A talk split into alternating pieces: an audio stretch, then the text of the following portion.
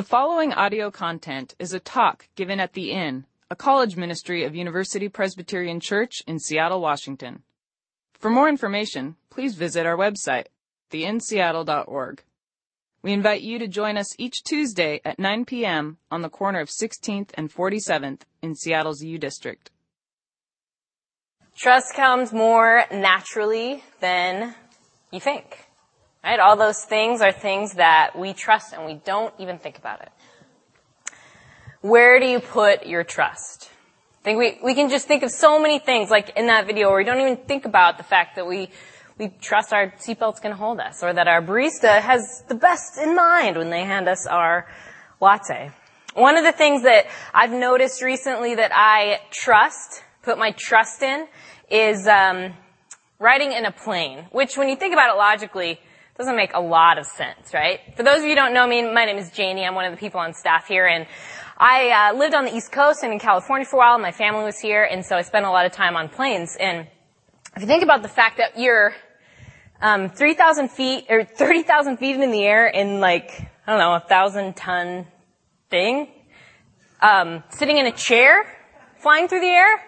I mean, that's. I mean, we trust that. That is. That seems ridiculous, right? It's something crazy that we that we trust. And actually, um, I read this book a couple of years ago, and I talk about it all the time. I think about it all the time. It's called The Survivors Club.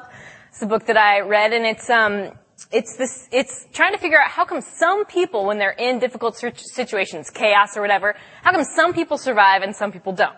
And one whole chapter is about plane crashes. And the, the chances of being in a plane crash is like 1 in 64 million, so it's, it's really, really small. But, um, the author was talking about how often plane crashes happen that nobody actually, there's not casualties. You actually can survive. Because usually when we're, when we're on a plane, we're like, if this plane's going down, I'm done, right? We're all done. But in reality, I don't know, that's what we say, but in reality, a lot of plane crashes are survivable. Survivable. I don't know what the word is. Survivable. Um, so, because of this book, when I get on a plane now, anybody who's flown with me can attest to this, there are rules that I follow. First one is, I never wear flip-flops on a plane. You want closed-toed shoes if you need to run down the aisle, right? If you gotta get out of there fast.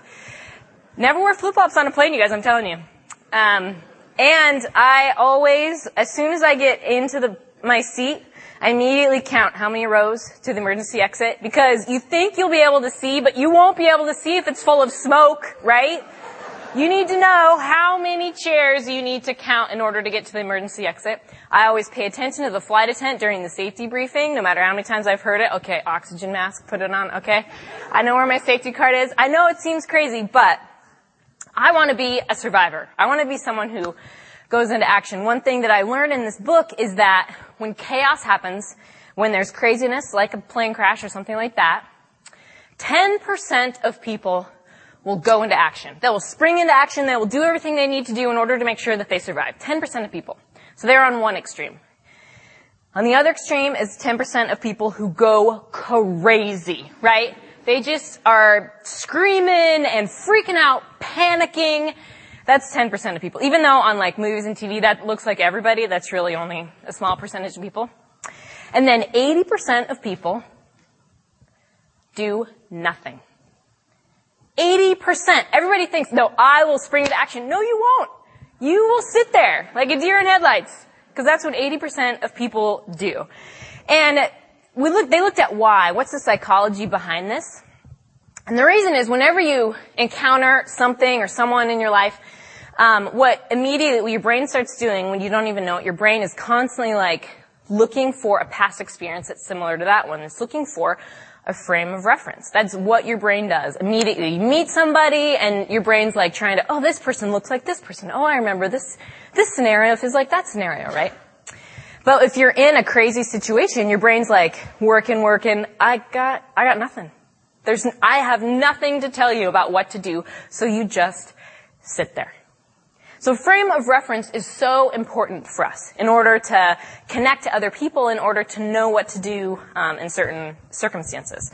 And we're gonna we're gonna talk about frame of reference um, tonight and how important that is when we understand something or when we believe something. If you've been here this quarter, you know we've been going through a series in the book of Luke called I Belong. And we've been looking at stories of Jesus and how he encountered people throughout the book of Luke and who belonged to Jesus. Essentially anyone who put their trust in him belonged to Jesus. So what we want to do now is look at, okay, we know who belongs to Jesus. What does someone who belongs to Jesus believe? What do those people believe in? And so we are actually transitioning into um, a new series called I Believe, and we're going to look at the book of Luke part two, which is actually the book of Acts. Um, it was probably most scholars think it was written by the same person, so we're going to be looking at the book of Acts to figure out what is it that we believe. Where do I put my trust? Right? That was the question at the end of the video. Where do you put your trust? So in looking at Acts, we're going to look at the first three chapters of the book of Acts. And we're going to be exploring the Trinity as a starting point for what we believe. Now there might be people who are like, the Trinity, oh my god, so hard to understand, right? And there's some people who are like, Trinity, that was the name of the girl in the Matrix, like that's what I know about the Trinity.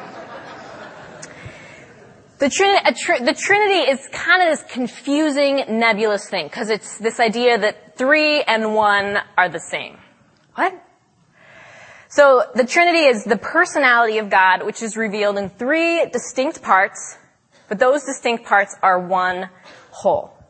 And the three parts of the Trinity are God the Father, Jesus the Son, and the Holy Spirit. Another way to understand this is the role that the Trinity plays. Creator, Redeemer, Sustainer. God the Father is our Creator.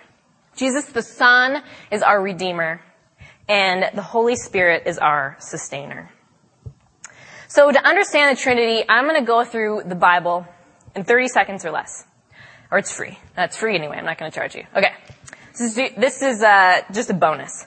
We're going to look at the Bible through the lens of the Trinity. If you are someone who calls yourself a Christian, if you are someone who says, I follow Jesus, I belong to Jesus, then what I'm about to say with the Bible, you need to ask yourself, do I believe that? Because this is kind of the basics of what we believe.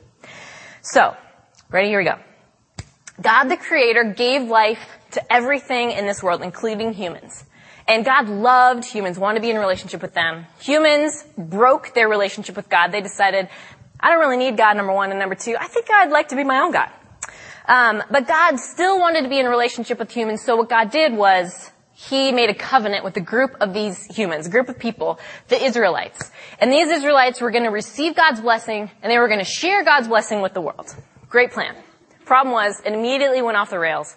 Um, Israel did not hold up their end of the covenant. And that's basically what the entire Old Testament is about, is kind of letting us know how Israel kind of failed over and over again. Don't blame them, they're human. We would have done the same thing. But God was still determined to reconcile this relationship with humans. And so basically what God did was, He put some skin on and He came down here and He did it Himself. So that is Jesus the Son.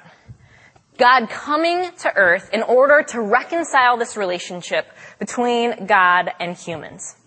And um, those who recognize their need for God are able to be reconciled in relationship through Jesus who died on the cross.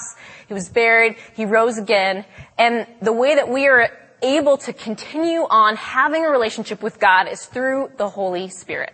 That is how we have a reconciled relationship with our God because the Holy Spirit is um, with us today. So there you go. That is the Bible in 30 seconds through the lens of the Trinity. And those are important things to know and believe if you're going to say, I belong to Jesus. Might be some nuance in there, maybe a few stories I left out.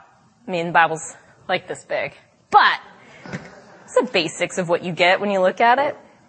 Tonight we're actually going to focus our lens on one of those parts of the Trinity. We are going to look at Jesus, the Son, our Redeemer. So that's what we're going to focus when we look at this question of um, what do we believe. But before we do that, um, I want to pray for us. Gracious God, how blessed we are that you have chosen to take on flesh, to come and dwell among us, to walk in our shoes. God, we are grateful that you are a God that knows what we have experienced in our lives, and you are a God who loves us and desires to be reconciled to us anyways. I pray that tonight, as we look at the story of your son, that you would be present with us now. May the words of my mouth and meditation of all our hearts be acceptable in your sight. In your holy name, amen. Okay, so we are going to look at Acts chapter 1, like I said, to look at the person of Jesus. Um, and what's just happened at the end of Luke. Jesus has been crucified, he died, he rose again, and he appeared before his disciples, the people who followed him. He appeared before his disciples for about 40 days um, and gave them some instruction and spent some time with them. So let's look at Acts chapter 1, starting at verse 1. Uh, okay. In my former book, Theophilus, I wrote about all that Jesus began to do and to teach. So in the book of Luke, Acts, um, the guy who wrote it's not, his name is not Acts, I just called him Acts. Luke wrote this at the beginning of Luke as well when, when he said, he wrote a letter to his friend Theophilus. So he's continuing that in Acts. Until the day he was taken up to heaven after giving instructions through the Holy Spirit to the apostles he had chosen. After his suffering, he presented himself to them and gave many convincing proofs that he was alive. He appeared to them over a period of 40 days and spoke about the kingdom of God. On one occasion, while he was eating with them, he gave them this command. Do not leave Jerusalem, but wait for the gift my father promised, which you have heard me speak about. For John baptized with water, but in a few days you will be baptized with the Holy Spirit. So here we see God the Father and Jesus the Son talking, talking about the Holy Spirit. We have the Trinity. So when they met together, they asked him, Lord, are you at this time going to restore the kingdom to Israel? He said to them, It is not for you to know the times or dates the Father has set by his own authority, but you will receive power when the Holy Spirit comes on you and you will be my witnesses in Jerusalem and in all Judea and Samaria and to the ends of the earth. After he said this, he was taken up before their very eyes and a cloud hid him from their sight. They were looking intently up into the sky as he was going when suddenly two men dressed in white stood beside them. Men of Galilee, they said, why do you stand here looking into the sky? This same Jesus who has been taken from you into heaven will come back in the same way you have seen him go into heaven. So Jesus has given them instructions. He's given his disciples some instructions, um, but th- they still have some questions, right? Jesus is ascended into heaven in a cloud. Um, but one of the questions they have before he leaves is, are you going to restore the kingdom to Israel? That's verse 6. Now this was the frame of reference that the disciples had. Back to the Bible in 30 seconds, um, God chose a people, Israel, that would receive his blessing and he would share that blessing with all the world. Even though they failed miserably at that covenant, God keeps reminding them throughout the Old Testament that he's going to keep the covenant. He is going to give them a Messiah, a Savior. So the people of Israel had a picture in their heads. They had a picture, a frame of reference for what this Messiah was going to look like.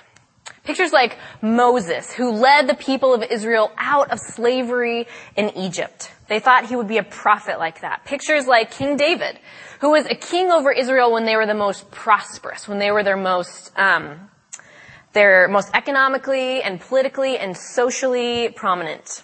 And at the time of Jesus, they were occupied by Rome. So a lot of people like, oh, the Messiah is going to make sure Israel is a strong nation again. They were, had pictures, they had a frame of reference of um, a Messiah who would be like the priests of Israel, called the Levites. And the priests would help make the people of Israel holy in the eyes of God and make sacrifices on their behalf. The Messiah was supposed to be a prophet like Moses, a king like David, or a priest like the priests of Israel. Now, even the disciples who had listened to Jesus, they had watched him, they had been with him for three years, they had heard his message of unconditional love and grace for the world. They watched him rise from the dead. Even they were still going back to this old frame of reference. Well, their question was, when are you going to restore Israel to prominence? They thought they knew what a prophet and a priest and a king was supposed to look like.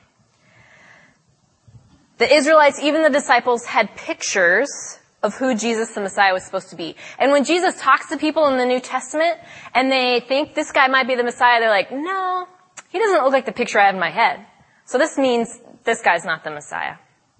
And it reminded me a lot of today. It reminded me of how many thousands of pictures that we have for who Jesus is. Expectations we place on Jesus. So I um, browsed through the internet today, and I found some of those pictures, some pictures that I want to show you of who is Jesus. Um, so this is a typical. These are ones we see a lot, right? Jesus is a shepherd, and then this one is, is looks like a senior pick. I don't know, but you see that one. see that one all the time in like churches. And then you have um, the next one. So on the right we have blonde-haired, blue-eyed Scandinavian Jesus. That makes sense. And then we have black Jesus, right? Even though he was Palestinian, so he probably looks like neither of these representations. And then the next one, um, thumbs up, Jesus. Yeah, he's a good guy. The next one, um, oh yeah, Chuck. This is a what I like to call Chuck Norris Jesus. Um, he's a warrior king with jeans. Jesus, the fresh maker, somehow, I don't know what, Mentos. Uh, and then we have, oh, touchdown Jesus. This is the University of Notre Dame, if you're a football fan, and this is behind the goalposts at the University of Notre Dame. is Jesus going, making touchdown. Jesus loves sports, clearly. The next slide shows that too. See, Jesus is my coach. The, the best part of that picture is it looks like he's keeping the ball away from the kids. Or he's like swatting it, like, rejected! Um, and then the next one, we have Jesus as a toy, like Jesus, uh, light switch plate, and there's a toy, Jesus, which is a nice action figure. And we also have, uh, that's South Park Jesus. He lives in his house in South Park, which is great. Uh, the next one is Hipster Jesus. That looks like a no gear bike. I think it does. Um, and the next one, oh, Jesus on a grilled cheese sandwich. It's a good one. Uh, the next picture of Jesus. Oh, I just threw this in. This is the last one. This is Vladimir Lenin, Mickey Mouse, and Jesus together in a statue. I love the harmony that is displayed in this statue. I don't know what that's about. Um, I think that's that's the last one, and that's just a small sample of the thousands of pictures of Jesus that are out there. Right? I even have. Oh, I got this one from Ryan Church's office. This is bobblehead Jesus right here. And it's kind of the question of what picture of Jesus is the right picture. Well, all of those pictures and none of those pictures, right? We have expectations for who Jesus is and who Jesus will be for us. We shape Jesus into our own image. We shape Jesus into the picture we expect him to look like. I, um, my picture of Jesus is a man standing with his arms crossed and a look of disappointment on his face. Now clearly I bring my own baggage to that picture of Jesus, but we all do that. And it's not that Jesus is my homeboy isn't true, but that picture of Jesus is way too small. That does not represent who Jesus really is because we've, we've shrink wrapped him and put him in, you know, a box that's convenient. Or we'll have bobblehead Jesus. This is yes when we wanted to say yes and no when we wanted to say no, right? Now, if that's the case, what should Jesus look like? What do we believe is true? The issue for Israel and the disciples and for us is a frame of reference. Nothing in the world had ever looked like, sounded like, talked about things like Jesus. He blew people's minds. He shatters the boxes that people place around God and says he, he will not be contained by what we think he should be. The theologian N.T. Wright says that um, Jesus is God's rescue mission for the world. And it is a rescue mission that is really hard for us to get our heads around. It's one that offers free grace and love, and it seems so good to be true, we either reject it or we do nothing. Like Moses, Jesus is a prophet that led people out of slavery. but not the prophet people expected. He blew up the boundaries of what a prophet was supposed to be, and he led out of slavery way more than Israel. He led out all people, right? Men, women, all races, young, old, people of all generations, rich and poor. Anyone who believes in Jesus as their Messiah, their Lord, and their Savior. Galatians 5 talks about the, the slavery, the freedom from slavery that we receive. Um, it is for freedom that Christ has set us free. Stand firm then, and do not let yourselves be burdened again by a yoke of slavery. The freedom is extended for all of the sin and evil and the expectations that this world has us in bondage over. It breaks the chains of whatever habits and sins entangle you, whether it's your pride, your lust and your sexual sin, your jealousy, your judgment, using other people for your own selfishness. I mean, the list is endless. But it brings promise of unending life and love and a reconciled relationship with God that cannot be bound. Do you believe that Jesus has released you from the bondage of slavery? Like David, Jesus was and is a king. Not a king that people expected. He blew up the boundaries of what it meant to rule over people and instead he humbled himself and got under people and lifted them up from below. And instead of just reestablishing the nation of Israel, Jesus flipped the expectations of what it meant to be in his kingdom. Because the ones who are blessed are not the rich and the powerful. It's the humble and those that are in need that discover Jesus' blessing. He brings justice for the oppressed. And they watch as Jesus ascends into heaven and he sits along, he sits on the, at the right hand of God the Creator. Hebrews 12 um, gives us a picture of what it looks like. And let us run with perseverance the race marked out for us, fixing our eyes on Jesus, the pioneer and perfecter of faith. For the joy set before him, he endured the cross, scorning its shame, and sat down at the right hand of the throne of God. The end of Jesus' story on earth is the beginning of our story of being empowered to live in the kingdom of God for us right here. He isn't just giving us an interesting way of life. He is giving us a new way to live and die and be a part of His kingdom. Do you believe that Jesus is your just and humble king? Do you put your trust in him? Like the Levites, Jesus is a priest. But unlike the priests of the other gods, the sacrifice that Jesus made was different. This comes alive most profoundly for me when we jump back into the Old Testament. Um, if we back, if we look at a story from um, First Kings, all of the nations around Israel. All the nations around Israel were trying to um, prove how their God was better than the God of Israel. So they all went up on top of Mount Carmel, and Elijah, who was a priest and a prophet from Israel, he went up on Mount Carmel too. They built altars, and they were going to call to their gods to rain down fire from heaven. And uh, here's here's what happened. At noon, Elijah began to taunt them. So there's some trash talking going on about the God of Israel. Elijah began to taunt them, taunt them. Shout louder, he said. Surely he is a God. Perhaps he is in, he is deep in thought or busy or traveling. Maybe he's sleeping and must be awakened. So they shouted louder and slashed themselves with swords and spears as was their custom until their blood flowed. Did you catch that? They slashed themselves with swords and spears and that was their custom. They did that all the time.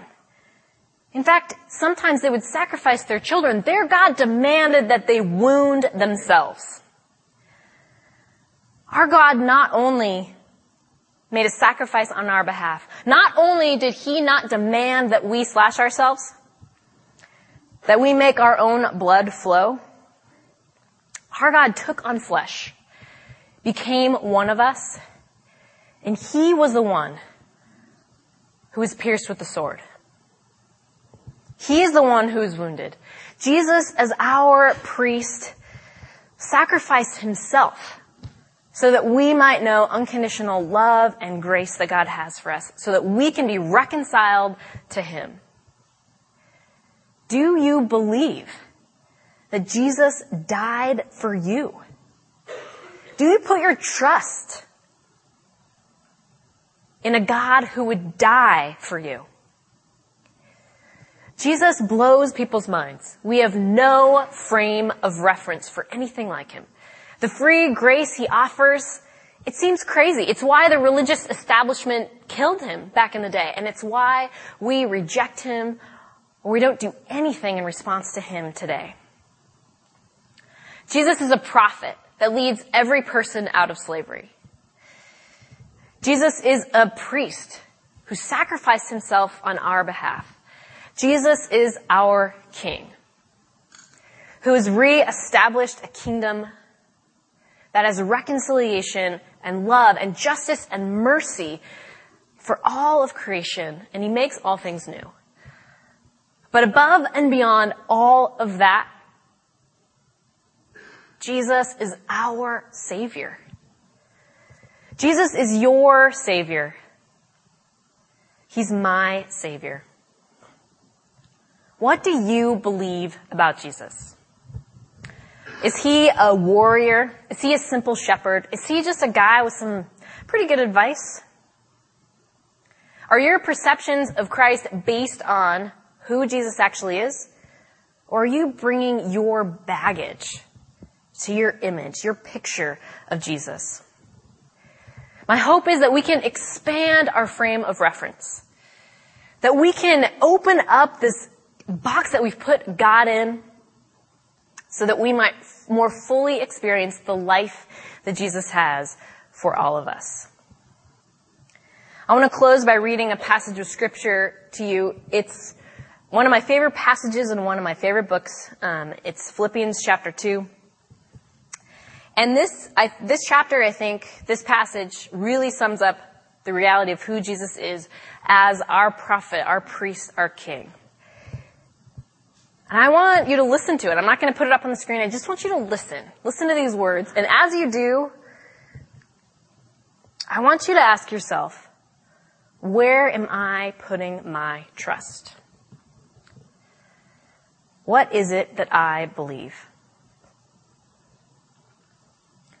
In your relationships with one another, have the same attitude of mind Christ Jesus had, who being in very nature God, did not consider equality with God something to be used to his own advantage. Rather, he made himself nothing by taking the very nature of a servant, being made in human likeness. And being found in appearance as a human being, he humbled himself by becoming obedient to death, even death on a cross. Therefore God exalted him to the highest place and gave him the name that is above every name, that at the name of Jesus every knee should bow in heaven and on earth and under the earth, and every tongue acknowledge that Jesus Christ is Lord to the glory of God the Father. Amen.